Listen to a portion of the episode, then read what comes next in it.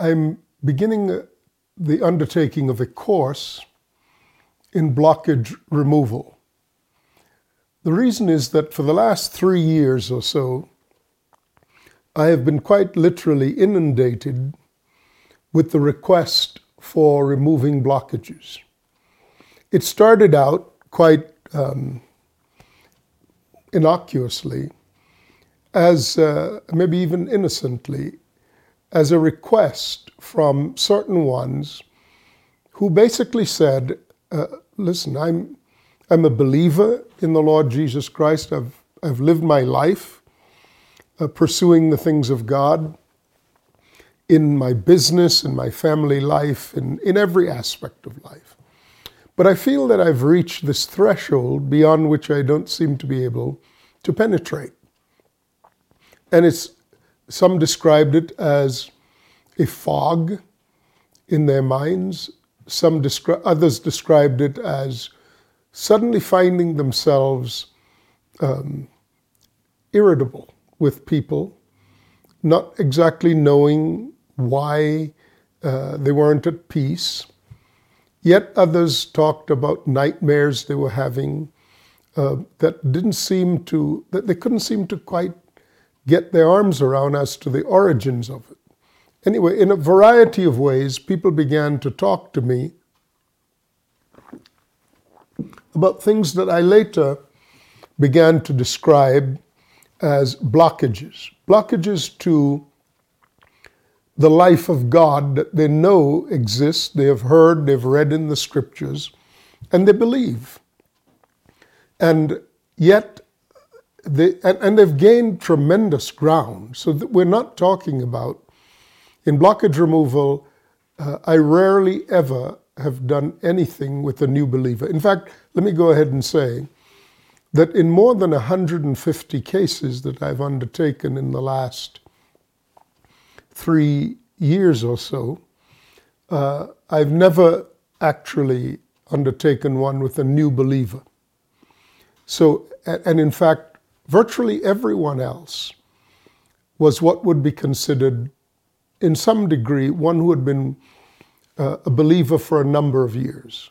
Now, they were in various stages of walking with God, but no one was new in the sense of coming to the faith.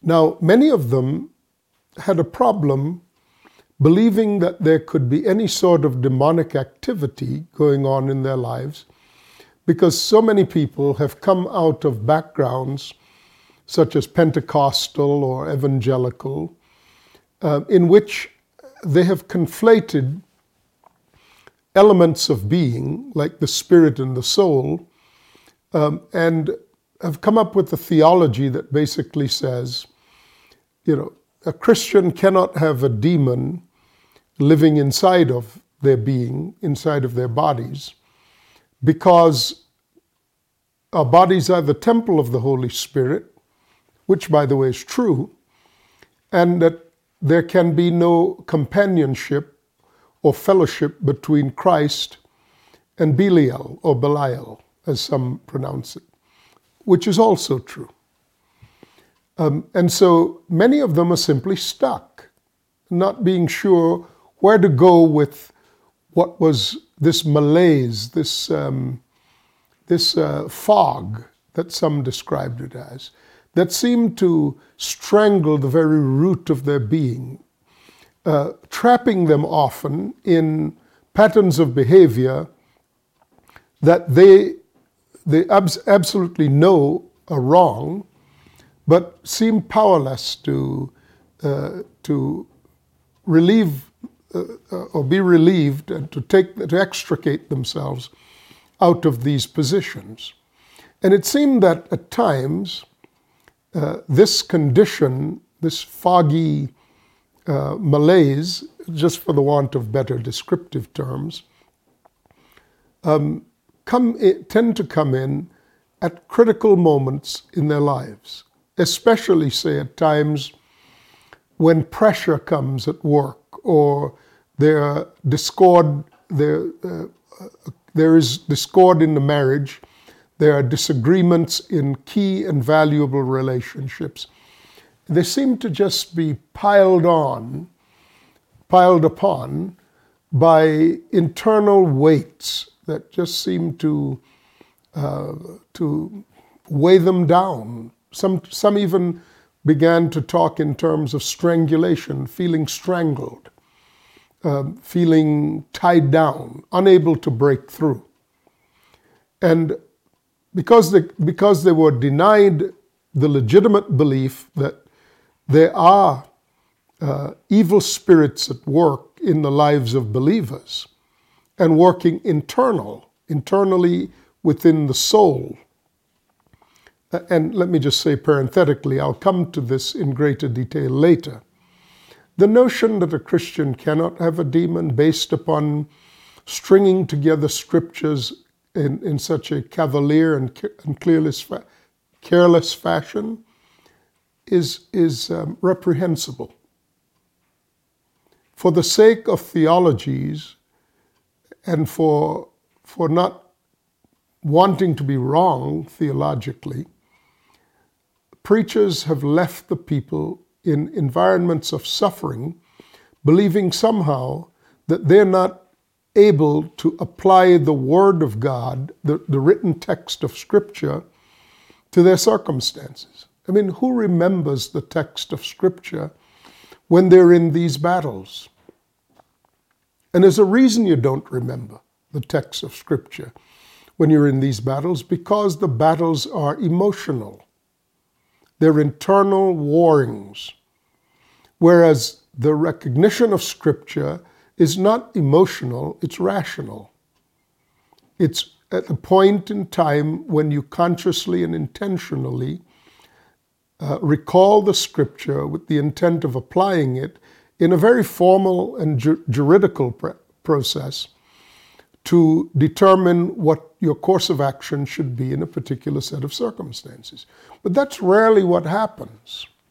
People are caught up in the emotions of the moment, and that's why later on the, the enemy is able to, to so harass them with uh, accusations and to bring to their attention false notions as to why and how they behaved in the fashion in which they did.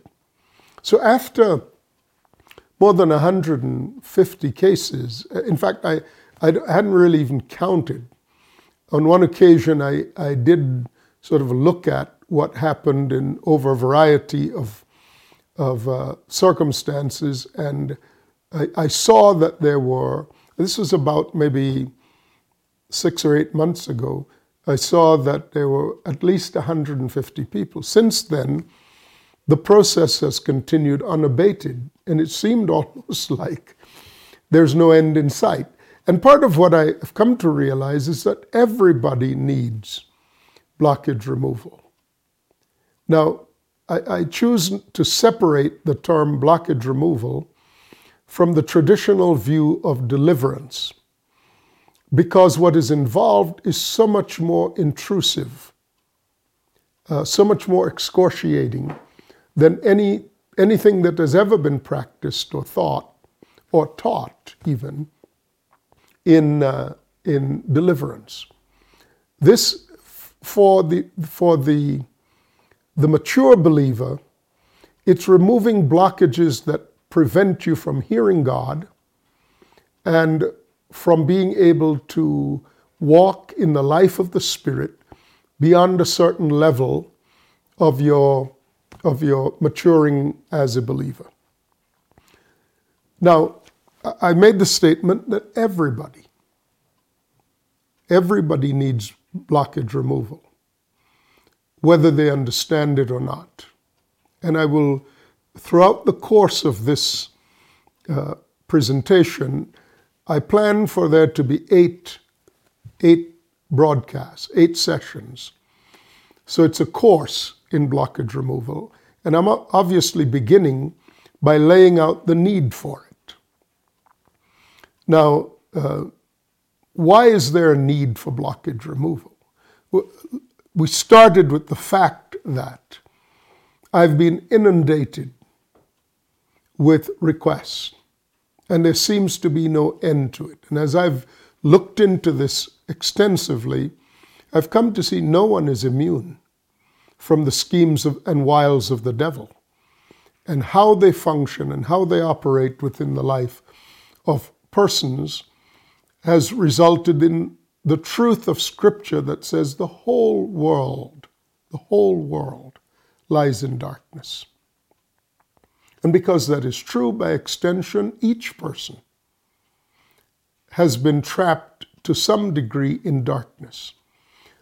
The majority of people are still completely trapped in darkness, but it runs the gamut from rank unbelievers all the way to mature believers. And as you stay with this with these teachings, you'll see what I mean. Now my intent is not to to carve out some new path for ministry. Frankly, I wish I could be done with it. And in fact, my reason, my primary reason for creating this course of understanding, this course of study to promote understanding, is so that people could be trained both with the, the, knowledge of the scriptures and with the procedures regarding how to liberate others from the schemes of the devil, to remove the blockages. This is, in fact, a, an attempt to enlist uh, those who are called to this work. Because frankly, it's far more than I could possibly do. In fact, it would be like a drop in the ocean in terms of what I could do relative to the need. So, my intent is to get people ready. Uh, I'm primarily presenting these messages to the spiritual household concerning which I've been appointed as a father by God, to, as it were, heal the brokenhearted, to set the captives free, and to proclaim the Lord's liberty to those who are in his house, not just under my direction and rule as a father, but to the whole house of God. The Lord Jesus asked the question, or the question was asked is there no balm in Gilead? Are there no physicians there? Why then are not the wounds of my people healed? I think it is, it is clergy malpractice to look at people who are trapped in the schemes of the devil and to tell them that somehow it's their fault. I think it would be, it would be malpractice, but for the fact, and this is the only pass I will give, that by and large the clergy has been trapped, preachers have been trapped in doctrines that preclude an understanding for the need for people to be uh, set free from the schemes of the devil.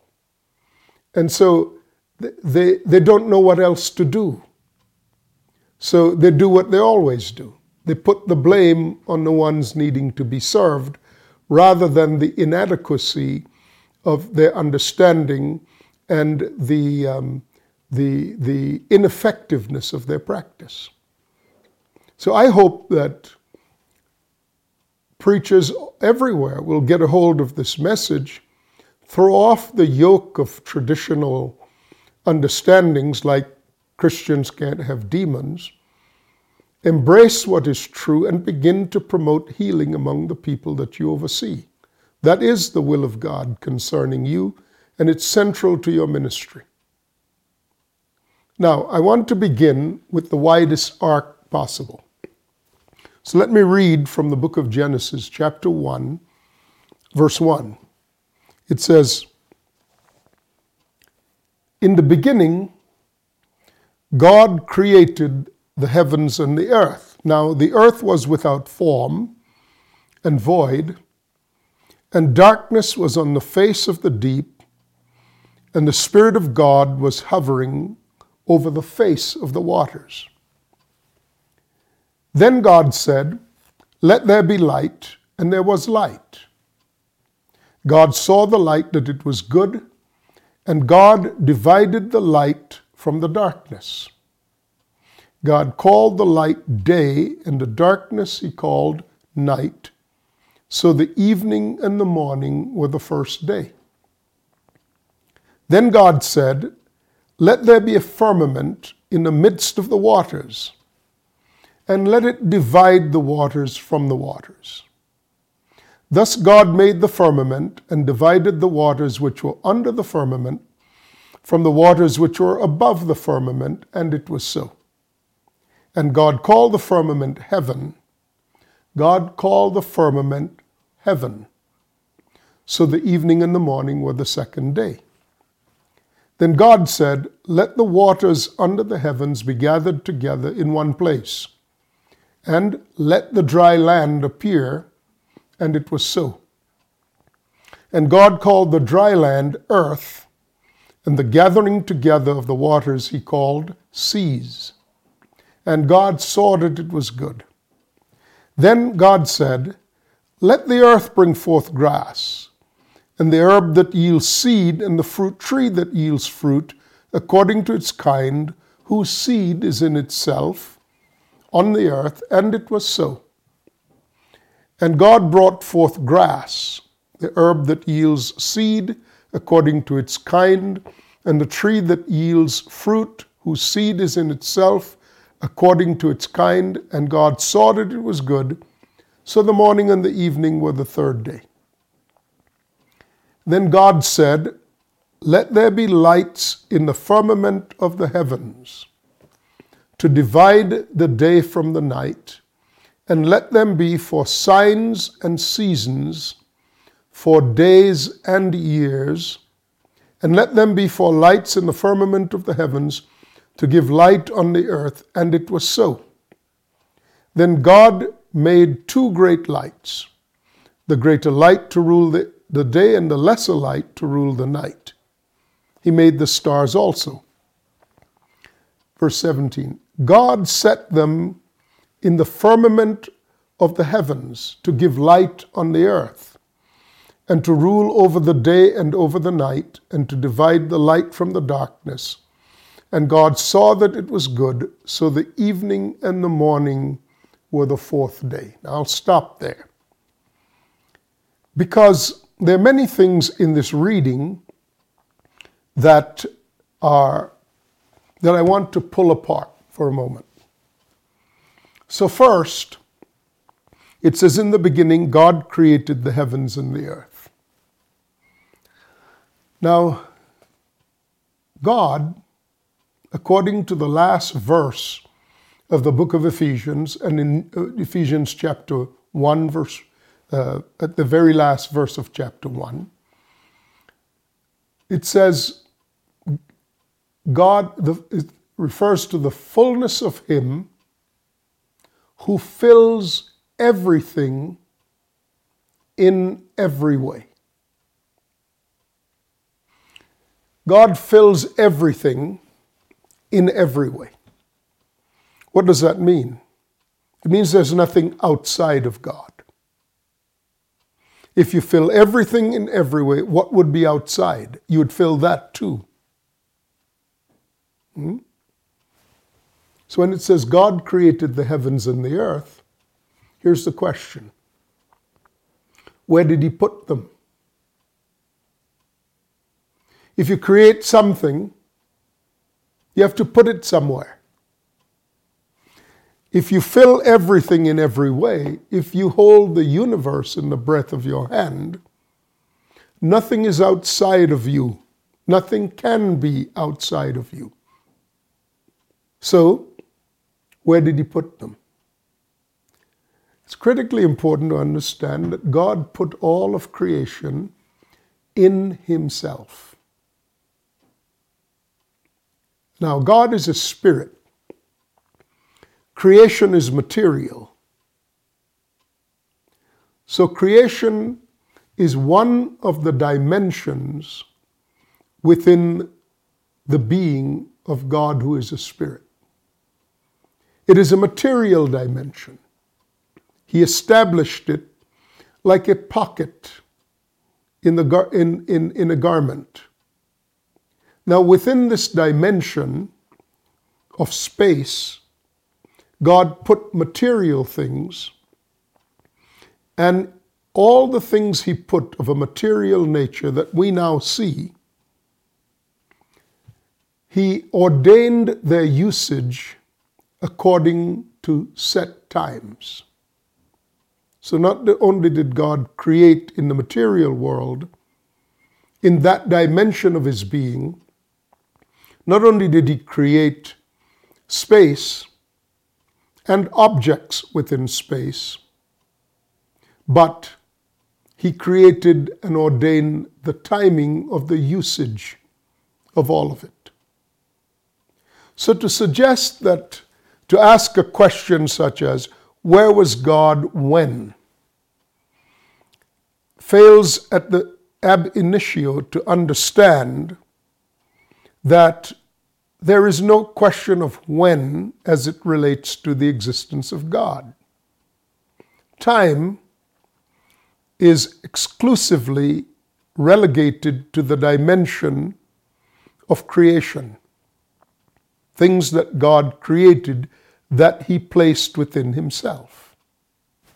The importance of this concept is that there's nothing that moves or lives or acts outside of the superintending purview of God Himself.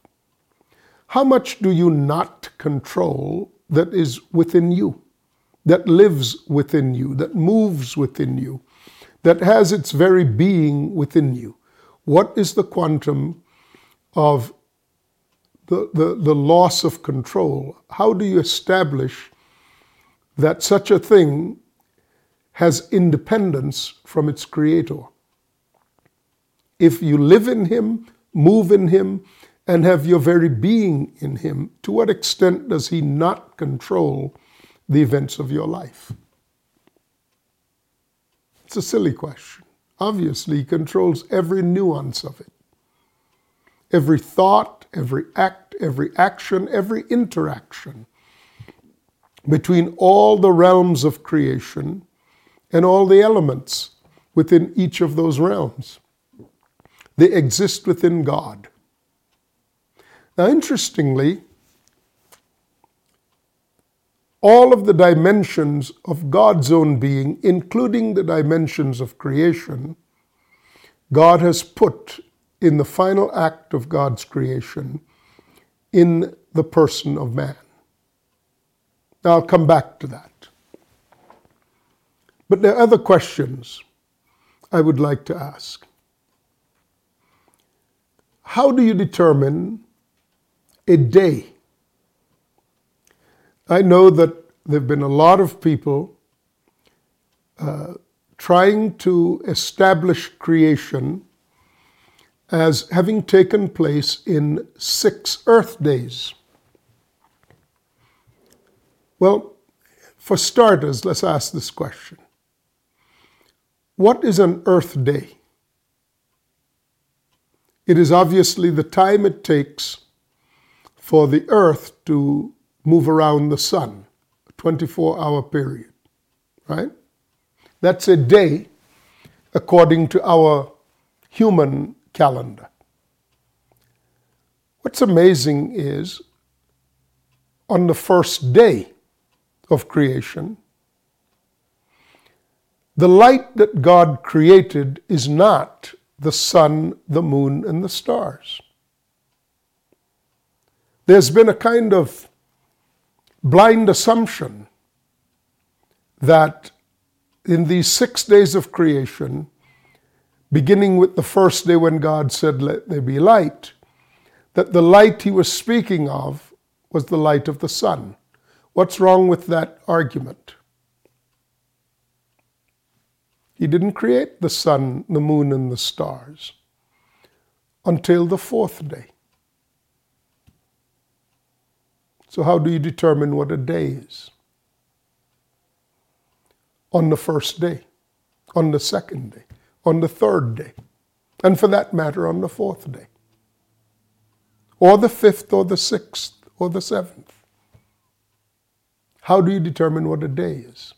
Well, the key is, he says, And the evening, the evening and the morning were the first day. Having called the light day and the darkness night. What is he telling us? Well, first look. Darkness is on the surface of the deep. Darkness is not in the deep. It's on the surface of the deep. And in this narrative, we have the Father, the Son, and the Spirit represented as the deep, the Spirit, and the waters. Now, the waters representing the Word. Everything is in God. Darkness is on the surface of the deep. What does that mean? It means that the nature of God has not been disclosed. Like a tablecloth covering a table, God is veiled. And so the notion of darkness here is not about sin or even the absence of light. This is about the issue of revelation. Creation is established to reveal the nature of God. So a day is when the thing moves from out of its place in God into this time space continuum or space spatial temporal continuum that God is about to establish for the purpose of becoming known. That's not a 24 hour day. It doesn't need to be a 24 hour day. In fact, it cannot be measured by any element of human time. It's the eternal being transferred into the natural, elements of the eternal transferred to the natural to become visible. Now, the next thing we want to talk about is when were the heavens created? I'll proceed to answer that question in the next session. Now, these will not be sessions that repeat themselves. I'll simply pick up and go on but I'm breaking them up in these segments to make it easier for you to be able to outline them for yourself.